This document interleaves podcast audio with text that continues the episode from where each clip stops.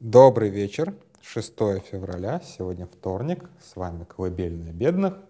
Меня зовут Дима Трещанин, всем привет.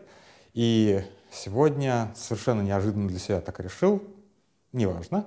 А, ну о чем еще говорить в «Колыбельной бедных», как не о деньгах, правильно же? И поскольку этот канал все больше и больше о такой политике, и, может быть, даже немножечко об изнанке политики, то, конечно же, о деньгах и политике всегда поговорить очень интересно. По крайней мере, мне. Мне это интересно. Это мой канал «Колыбельная бедных». В общем, волонтаристское решение абсолютно. А, началось все с того, что мы с э, Димой Коль, э, Колезевым, господи, Розареновым, простите, с Димой Розареновым а, немножечко поспорили в Твиттере по поводу того, как должен выглядеть регистрационный барьер кандидатов, на самом деле это не важно. Ну, как бы это важный технический момент, но там сразу же, как только ты начинаешь говорить, в том числе о таких вещах, как барьер э, регистрационный, а он нужен. Он нужен, иначе вы себе не представляете, сколько существует городских сумасшедших. И насколько они бывают, как сказать, назойливы, annoying. И поэтому от них должен быть, безусловно, барьер никакой, какой-никакой. Плюс, разумеется, должен быть какой-никакой барьер от мошенников, чтобы у нас, ну, мы видели, опять же, когда у человека есть деньги, то этот барьер с легкостью а, преодолевается. Вы помните, как в Петербурге было сразу трое Вишневских, одинаковой внешности. То есть там денег хватило не только на то, чтобы, а, скажем так, мотивировать людей сменить имя, фамилию в паспорте, но и даже немножечко внешность изменить. То есть деньги преодолевают в этом плане любые барьеры, а, но, тем не менее, какой-то барьер должен быть заградительный для того, чтобы не пускать уж совсем как бы, ну, либо одиозных, либо а, сумасшедших, либо откровенно мошеннических персонажей до избирательного бюллетеня. Как бы Тут начнутся вопли, а как же демократия, но мы прекрасно помним, с какой проблемой столкнулся Координационный совет оппозиции и лично э, Леонид Волков, когда а, Кремль попросил покойного уже Мавроди а, зарегистрироваться на этих вот маленьких оппозиционных выборах в свою паству. И они вполне себе мотивированы, то есть это такая МММ, это была все-таки секта скорее, на том этапе МММ это уже была секта. Они все ломанулись туда, и а, Волку было сложновато разобраться с этой сектой, при том, что там была еще одна секта. Секта а, имени, по-моему, если я не ошибаюсь, такого нациста-убийцы Николы Королева. Она была поменьше, но от нее как бы угрозы тоже исходило приличное количество. И вот в таких вот, как бы в таких нюансах, когда ты начинаешь как бы балансировать свободу и ограничения, а, ты погрязаешь в скандалах, и сразу надо, конечно же, предусматривать некие, вот, как бы, некие барьеры. К сожалению, это так. К сожалению, всегда будут люди, которые либо манчкинством, либо еще какими-то вот такими вот навыками будут извращать, а, извращать благие механизмы в своих эгоистических интересах. То есть здесь как бы все прекрасно как бы должно работать. Должно работать так, чтобы и сомнений в процедуре не было, но при этом и отсекать заведомо, ну, скажем так, вредоносные сущности. Ну и опять же, границы между вредоносными сущностями, да, то есть когда либералы делали выборы, ну, то есть так, либералы 90-х, для них, безусловно, вредоносными сущностями были там, ну, условно говоря, ну, нацболы, да, первая, как бы, первая, на самом деле, организация, которой, в принципе, отказали какой-либо там политической объектности именно, то есть как бы в политическом неком а, официальном лице, ну, может быть, до этого кто-то был. Здесь тоже как бы достаточно сложно все. Но, тем не менее, да, то есть а, какие-то механизмы должны быть, и а, с одной стороны, они должны быть понятные и прозрачные, а с другой стороны, они должны быть ну, достаточно жесткие. То есть это не должно быть задача, которая решается в течение часа. И сейчас вот у нас существует абсолютно непреодолимый и абсолютно волюнтаристский на самом деле подписной барьер, и ты можешь собрать действительно миллионы подписей, но ты можешь принести только обговоренное количество, не более. И в этом оговоренном количестве обязательно найдутся подписи, с которыми комиссия просто не согласна. Вот, да, по поводу комиссии. Тут же тоже как бы важный как бы, вопрос сдержек и противовесов. Мало кто обращает на, себя, э, обращает на это внимание, но вообще-то де юре комиссия, она не принимает решение вот единолично. Туда а, комиссия по закону составлена из представителей разных политических сил. Туда, соответственно, должен быть делегирован некий там, человек от КПРФ, от ЛДПР, ну и так далее, и так далее, и так далее, и так далее. Понятно, как только партии лишились своей субъектности, и избирательная комиссия превратилась в чиновничий орган. И, соответственно, они там решают, как решат в АП. Вот. И тогда у нас возникает феномен, условно говоря, там, и Чурова, и Панфилова, и, ну, в общем, вы понимаете, как это работает. Когда независимого наблюдателя, точнее, независимого члена комиссии с правом решающего голоса, собственно, в комиссии нет ни одного, ну, в общем-то, это уже не комиссия. Де-факто как бы институт не работает. Ну, я уже сейчас сильно ушел в деталях, э, в детали и ушел от той темы, на которой реально хотел поговорить. А главная тема, конечно же, что э, в каком-то идеальном представлении политик — это такой человек, который вот приходит, говорит людям, вот, я знаю, как правильно сделать, как сделать лучше, у него появляются сторонники, эти сторонники голосуют на выборах, этот человек там побеждает, не побеждает, занимает какое-то место, после этого как бы все классно работает, все офигенно, он исполняет обещания, которые он дал людям, или пытается исполнить обещания, которые он дал людям, спорит, отстаивает их интересы. Так все работает. На самом деле не так. И вот как раз я одну, поскольку сейчас Юдин очень популярный чувак, я как раз вот слушал его, а может быть и у Латынина, кстати, слушал. Вот у э, Крашенинникова еще не слушал, вот у Латынина я послушал. А он говорит о том, что действительно э, произошло некоторое отчуждение нынешней либеральной демократии от людей, и люди злы люди злы, потому что вот как бы они не понимают, что это за цирк там происходит. Причем он сейчас не про Россию, он не про Россию это говорил, он говорил в, в принципе там и о странах Европы, и об Америке, что происходит какой-то цирк, а, какие-то элиты там что-то, какие-то места тасуют, а де-факто как бы от людей требуется просто прийти, поставить галочку, причем как бы вот он Америку приводил в пример, там, за синих, за красных особой разницы нет. Действительно, между республиканцами и демократами, ну, правда, нет, э, ну уж сильно большой разницы. Две элитные группировки, которые, в общем-то, там уравновешивают друг друга, это тоже как бы институты, но а, де-факто как бы они непроницаемы. То есть про пробиться там третьему чуваку можно только изнутри, съев изнутри одной из этих, из этих организаций, собственно, что Трамп и демонстрирует. Ну, опять же, не об этом сейчас речь. Речь, речь о деньгах. А, и как это сейчас, как бы, как это происходило и, собственно, что один из таких порочных именно моментов демократии, что человек, который хочет выбраться от народа и говорить от лица народа, он как бы приходит к людям и говорит, проголосуйте за меня. Но он это говорит посредством масс-медиа, которые, ну не то что масс-медиа жадные, чуть не сказал мейнстрим-медиа, но неважно, любые масс-медиа, они, они просто кушать хотят.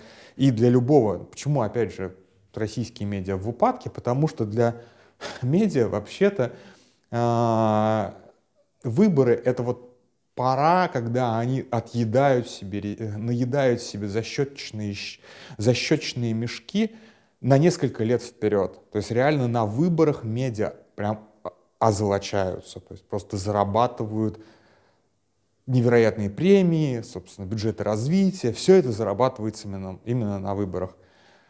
Откуда политик берет деньги для того, чтобы обратиться к людям? И вот здесь вот как бы самая стыдная тайна демократии. Естественно, а, человек, который собирается выбраться куда-то, он идет к, ну, скажем так, к людям с деньгами.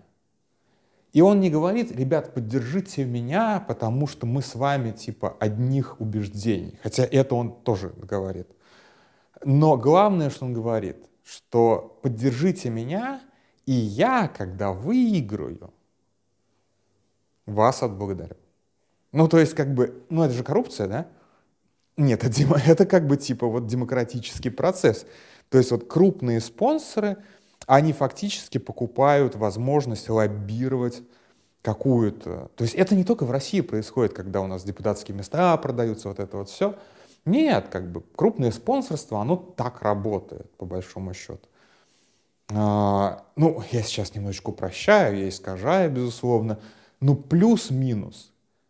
Крупные спонсоры обеспечивают политикам а, охват. Этот охват обеспечивает им, а, если они, опять же, чисто деньгами здесь не победишь. Политик должен быть все-таки электорабелен, что называется, он должен быть вменяемый, он должен что-то предлагать, не совсем уже как бы, не совсем уже расходящийся с интересами людей, он должен быть, ну, как харизматичен, то есть как бы нельзя просто взять какого-то такого вот, ну, среднего человека и сделать из хотя Путин, ну ладно, неважно сейчас, сейчас неважно. В любом случае, вот здесь вот как раз и происходит вот это вот самое отторжение, когда элиты замыкаются сами на себя. Потому что деньги, которые идут на выборы, они как бы, они в элите рождаются, аккумулируются, передаются из рук в руки, а, и, соответственно, получается, элита сама назначает власть, выбирая самых харизматичных из. А люди как бы здесь вот действительно занимаются, как опять же сказал Юдин, аккламацией. Причем неважно это происходит в Америке, в Европе, в России. Ну, фактически как бы это уже не демократия на самом деле, это уже олигархия. А, ну, то есть как бы не совсем, но плюс-минус, да. А, и тут мы переходим к явлению, которое появилось вроде бы как относительно недавно, и вот за что я как раз а, зацепился в разговоре с а, Разореновым, что в какой-то момент именно в американской политике произошел некоторый прорыв. Другое дело, что он не был правильно отрефлексирован и использовался, видимо, как политтехнология, и сейчас заброшенный забыт, к сожалению. А, но в России он как бы получил второе рождение. Но при этом, опять же, как бы я считаю, что не то, что Обама это украл, условно говоря, но, а, скорее всего, корни у этого процесса, а, они были сильно до, может быть, в самой Америке или еще, и даже и где-то еще. То есть, как бы я не думаю, что штаб Обама это придумал. Это как профинансируй фактически своего кандидата. Купи себе политика, и это работает. То есть как бы люди, жертвуя там какую-то малую часть, ну там донатик какой-нибудь небольшой, ну многие, я думаю, большинство из вас кому-то донатят, там политикам, медиа, вы знаете о чем. Это как бы эмоциональное вовлечение. Вы просто содержите, вы содержите нас, медиазону, например, да, вот, там, кто-то там, содержит Навального, кто-то содержит, там, я не знаю, кто-то жертвует ВСУ, в конце концов. Да? То есть вот это вот прямое участие, вот это и есть как бы скорее ближе, гораздо ближе э, к прямой демократии, чем к, э, чем к чем вот эти вот самые выборы, на которые хрен знает, кто приходит, хрен знает, за кого голосует, хрен знает, кто считает. Вот здесь вот как бы прямое участие там долларом, рублем, евро и так далее, вот оно происходит. А, и Обама это не изобрел, штаб Обамы это не изобрел в 2000, каком это было? В восьмом году? Сейчас не помню уже, первый срок Обамы. И не, а, но он именно это раскрутил, и он популяризировал. И вы уже к этому моменту, то есть уже к концу 2000-х, а, в Америке уже для этого созрела инфраструктура. То есть, опять же, это очень важный момент, потому что, например, в той же самой Европе вопрос мгновенного перевода денег — это сложный вопрос. А уж между странами, даже Евро Европейского Союза, это иногда еще и болезненный вопрос. То есть это, это, может, это может занять просто недели. Я тут недавно а, ожидал перевода, дал подруге в долг, и она вернула на следующий день. Так вот это на следующий день растянулось э, на две недели и еще, наверное, растянется, потому что теперь я эти деньги со своего счета в PayPal не могу забрать, потому что, ну вот. Ну, то есть вы понимаете, как бы инфраструктура инфраструктурой, но не все работает идеально. Так вот, а, действительно, к середине 2000-х в самых таких передовых странах созрел и а, вот некий вот как бы инфраструктура некая, некий бэкграунд для этого созрел, и созрела сама, как бы само желание людей, в том числе вкладываться в политиков. Далеко не каждый политик для этого подходит. Я опять же помню, опять же, в пересказе, очень сильно в пересказе, истерики одного там российского политика, который кричал, почему Навальному донатят, а мне не донатят. Сука, ты миллиардер, долларовый миллиардер. Кому в голову придет донатить долларовому миллиардеру? Извините, задонатите мне на новый Rolls-Royce, это примерно так выглядит, это, в общем-то, это бессовестно совершенно. Но как бы человек переживал. Ну, как бы там и с харизмой немножечко проблемы есть, но тем не менее. Вот, не, то есть не, не всем эта схема подходит еще ко всему прочему, но тем не менее вот этот момент, когда а, политик напрямую обращается к своему избирателю, точнее даже к, не к своему избирателю, а к своему стороннику, и говорит, инвестируй в меня, потому что я соответствую твоим ожиданиям, твоим требованиям и так далее – это классная схема, это клевая схема, это, в общем схема, которая действительно для меня выглядит как схема, так немножечко, по которой я хотел бы, чтобы была построена политика, потому что, конечно же, какие-то, когда какие-то мутные жуки дали денег, напечатали какие-то газеты, черный штаб напечатал свои черные газеты, белый штаб напечатал свои белые газеты, еще один серый штаб зарегистрировал еще трех кандидатов-двойников, вот такой политики я вообще не хочу. А она неизбежно все равно будет, потому что любой демократический процесс, он в том числе вот такие вот схемы всегда реализует. Мы еще увидим, как бы, мы еще вернемся во всю, во всю эту, как бы, во всю эту чепуху, безусловно. А, но факт в том, что даже на низовом уровне такие вещи должны, по идее, работать. То есть политик, конечно же, не должен говорить, платите мне зарплату вот непосредственно, потому что тогда политик превратится в, а, а, простите, в попа, а, и если приход бедный, то и поп очень бедный. Вот, есть такое явление, да. Вот, а если приход богатый, так у него как бы он весь в золоте, действительно сам на как бы на Мерседесе он катается 600 -м. То есть это тоже как бы не очень хорошая история, когда вот такое происходит. Тем более, что когда это не ограничено, да, то есть как бы рано или поздно политик начинает работать не на много мелких доноров, а на пару-тройку крупных. Ну а какая разница? С парой-тройкой крупных все равно легче договориться. Но опять же лучше, потому что при нынешней схеме, то есть ну, при традиционной, скажем так, схеме, а этот политик так или иначе все равно договаривается с вот этой вот парой-тройкой крупных доноров. А никаких мелких доноров он как бы вообще в жизни не чает. Да, при этом абсолютно бесполезно ограничивать максимальный платеж, потому что мы прекрасно знаем, как это делается. Это просто как бы людям, нужным людям раздается по 10 тысяч рублей, и, соответственно, э, платеж, который там, условно говоря, 3 миллиона, он просто приходит разными суммами, точнее, одинаковыми суммами, но от разных людей в течение дня. Так 3 миллиона, это 3 миллиона, только просто немножечко транзакционные издержки увеличиваются. То есть, в принципе, как бы в этом плане ничего не меняется.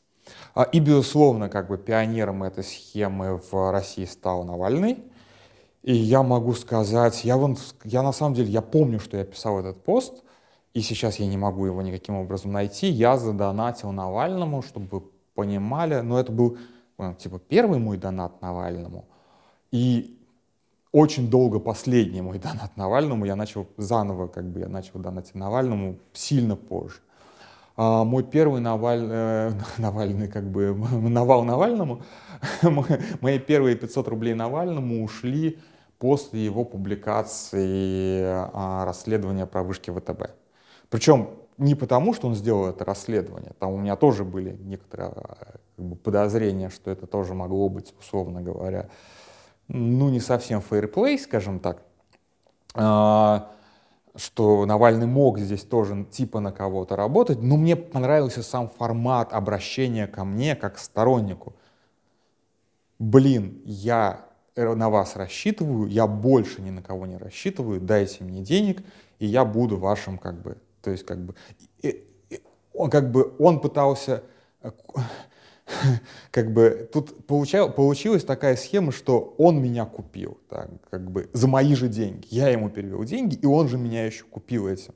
Это было очень круто. Я серьезно, как бы, я не то, что был прям таким навальнистом с 2008 года или там с 2007 года, но вот мой, как бы, моя вера прям в Навального а, продержалась, наверное, ну, прилично до тех пор, пока он не уехал с с этим проклятым Белыхом в Киров, вот, вот примерно до этого времени моя, как бы, моя вера в Навального сильно держалась. Да, потом появился крупный денежный мешок и просто как бы перекупил у меня моего Навального.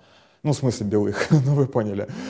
Вот. И у меня была, конечно, дикая обида из-за этого. Ну, не суть важно. Потом, как бы, потом, потом, потом все, как бы, потом всю историю рассудила. И я думаю, что Навальный тысячу раз уже проклял, проклял тот, тот день, когда он повелся на предложение Белыха поехать в эту чертову, в, эту, в эти чертовы леса. Вот.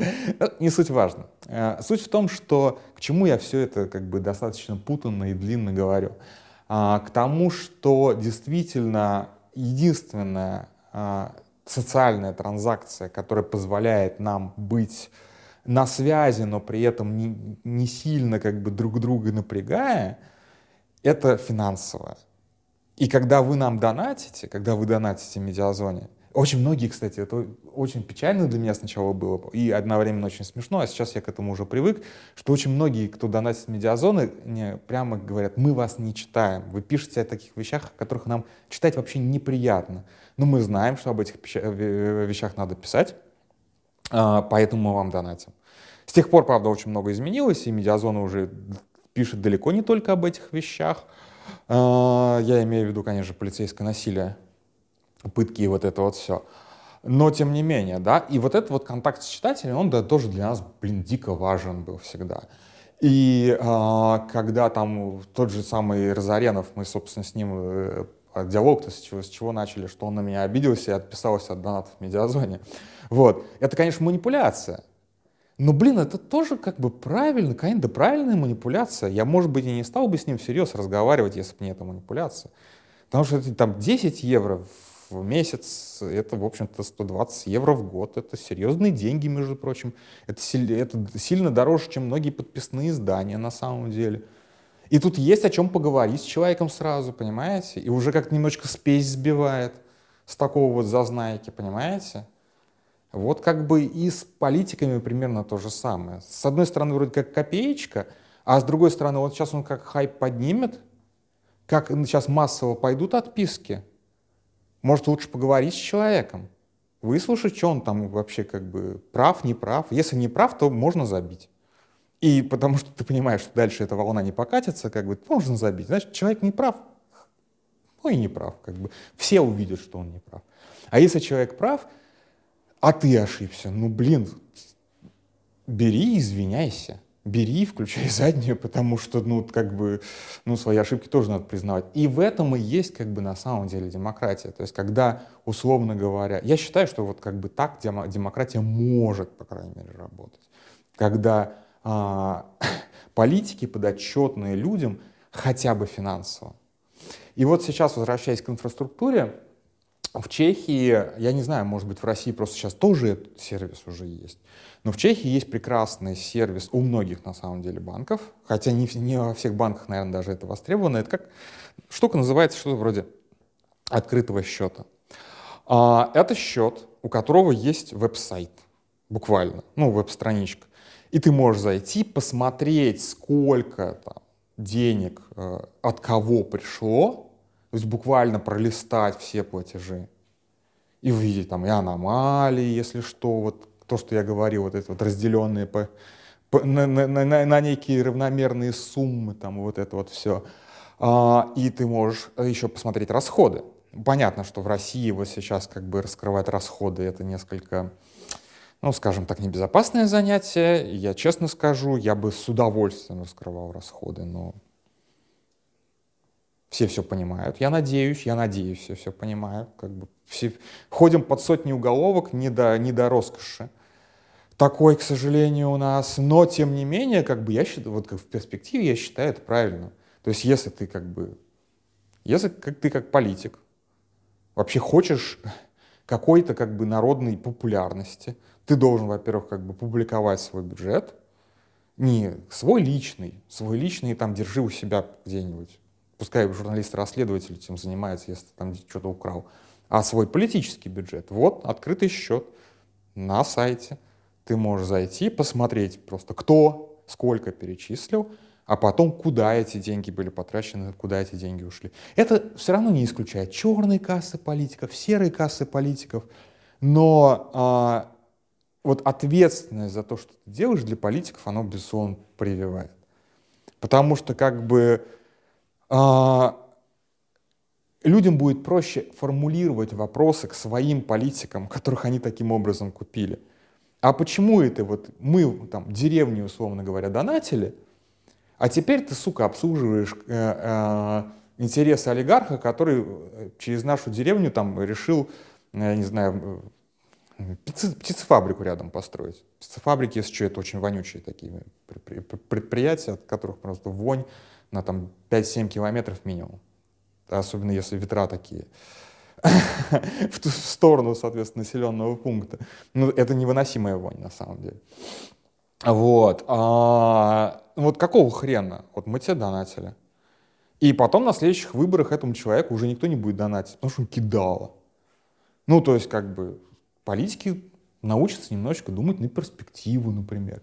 Ну, то есть, вот какие-то вот такие вот вещи. Понятно, что действительно серьезные какие-то большие выборы, то есть там президентские выборы, а, наверное, очень наивно выглядит в этой схеме, ну, по крайней мере, вот местное самоуправление какое-то, вплоть до регионального уровня – а, вот так, по, по, на мой взгляд, может работать, ну, если не идеально, то близко к идеальному. Гораздо лучше, чем нынешние там, закрытые бюджеты, закрытые договоренности, когда, условно говоря, вот у нас тоже был совершенно позорный совершенно эпизод, когда мы выбирали нашего, ну, реально народного мэра, мы выбрали его, а потом выяснилось, что а, ну, он взял деньги как бы на избирательную кампанию, но когда он брал деньги, он так вот умудрился пообещать своим спонсорам, что вот в Самаре 9 районов, а он раздал, условно говоря, 15.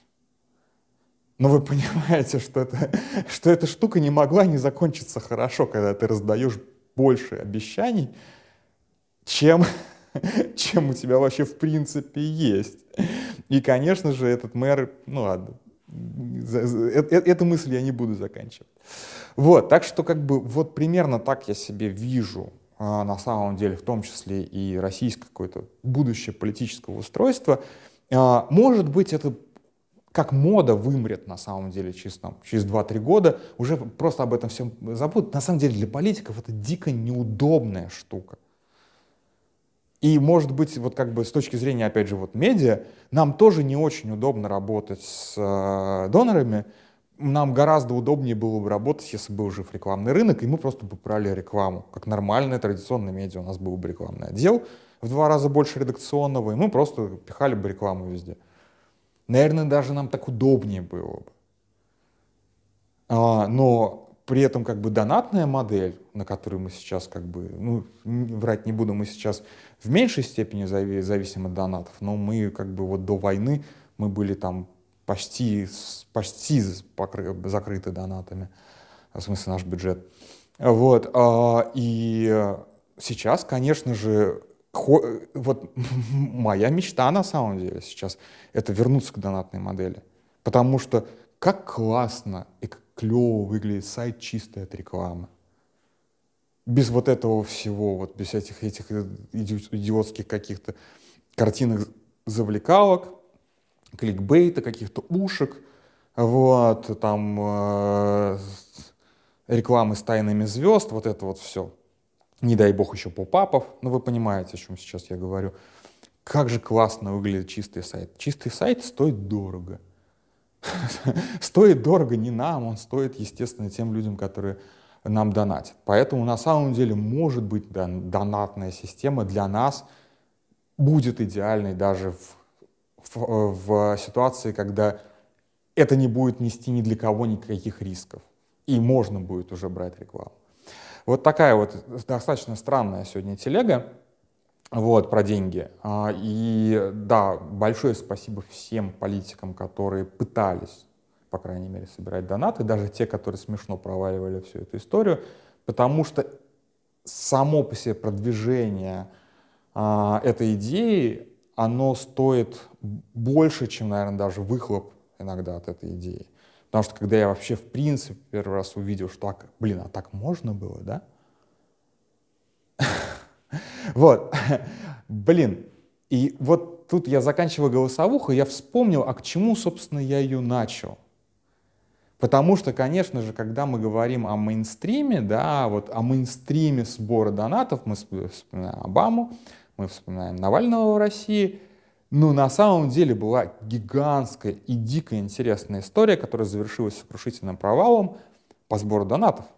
И она происходила в середине 90-х в России когда не было никакой инфраструктуры, когда не было вообще ничего для того, чтобы собирать деньги, и деньги реально можно было собирать только наличными в ящик, и это так и происходило. И этим занимался лидер трудовой России Виктор Анпилов. Такой как бы союзник-спойлер спойлер КПРФ, очень такой активный э, человек, которого реально боялись всякие либерахи.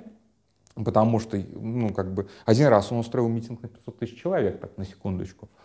А, и у него был такой проект народного телевидения. Вообще, как бы, вот, борьба наци... Ну, как бы, национал-патриотов, ну, как бы, тех людей, которые мы почему традиционно считаем левыми, хотя они правые, то есть КПРФ и все остальные престижные, а, с телевидением, это вот для них это было прям вот борьба, как вот сейчас борьба, условно, правых с мейнстрим-медиа потому что типа либералы нас на телевидении не пускают. И это было отчасти правда. И начать, начать с того, что э, некоторые ссоры, недопонимание произошло, когда, собственно, краснокоричневые пытались въехать на военных грузовиках на территорию Останкина в 93 году.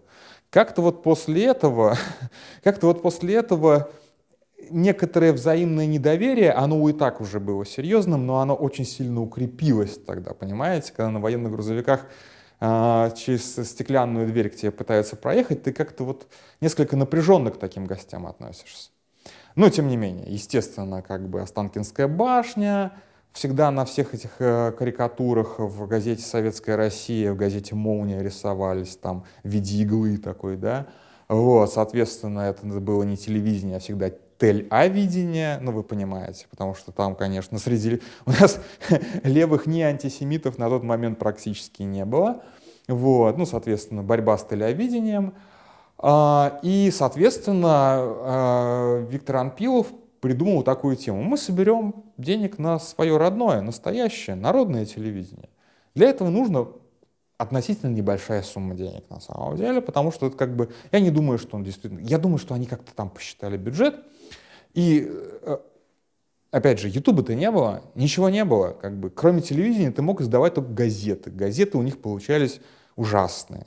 Я не думаю, что телевидение хорошее получилось бы. Но у них была вера в то, что вот сейчас они получат там частоту, получат кнопку, а, выйдут со своими э, унылыми рожами, и тогда-то вот они всю правду народу расскажут. А, получилось как бы что? И Сначала он собирал деньги в Москве, а потом он начал такой как бы типа региональный чес. То есть приезжал с большой, большой группой поддержки в город, устраивал в этом городе митинг, на этих митингах тоже собирал деньги. И у меня, собственно, два знакомых таким образом, в общем-то, втянулись в политику. То есть они политизировались, увидев этот митинг, так как бы косвенное влияние, да. Вот, а потом, в свою очередь, как бы и я через этих знакомых несколько так политизировался, скажем так, хотя это были скорее параллельные процессы. Но неважно, то есть я вот буквально немножечко, есть, есть и на мне влияние вот этого проекта народного телевидения, и там собирали деньги, собрали приличную сумму на самом деле, по крайней мере, по свидетельствам самого Анпилова, собрали очень приличную сумму, а потом наступил август 98 -го года. естественно, они собирали в рублях, ну, это же национал-патриоты, Народно-патриотический союз, вот это вот все, собирали они в рублях, вот эти вот грязные зеленые бумажки, даже в руки брать противно. Вот, и все это, естественно, гикнулось, и куда, собственно, были потрачены это эти рубли, ну, черт его знает, куда они были потрачены. Но, тем не менее, у нас, вот здесь, в России, а, в 90-х годах был проект, который ну, не был успешным, но был с большим охватом, а, сбора денег на какую-то одну большую цель. Ну ладно, окей, он не сработал, но это не значит, что в принципе никогда у нас ничего такого работать не будет. Нет, это наоборот свидетельствует, свидетельствует о том, что даже самые дремучие у нас массы народа готовы а, оказывать в том числе и финансовую поддержку симпатичным им политикам. И это классно. Это дает тоже некоторую почву для мошенников, безусловно, и этим сейчас занимаются, собственно, на этом делают свои капиталы все эти, как там, ну вот эти интернет-гуру, понятно. Ну, это не политика, но тем не менее. Вот, но и нормальные политики могут существовать на этом. Так что я как бы верю в то, что это может работать, будет работать, и рано или поздно сработает, и победит вот эту вот смычку, условно говоря, больших денег и очень жадных политиков. На этом все. Извините, что так немножечко путано сегодня. А, спокойной ночи.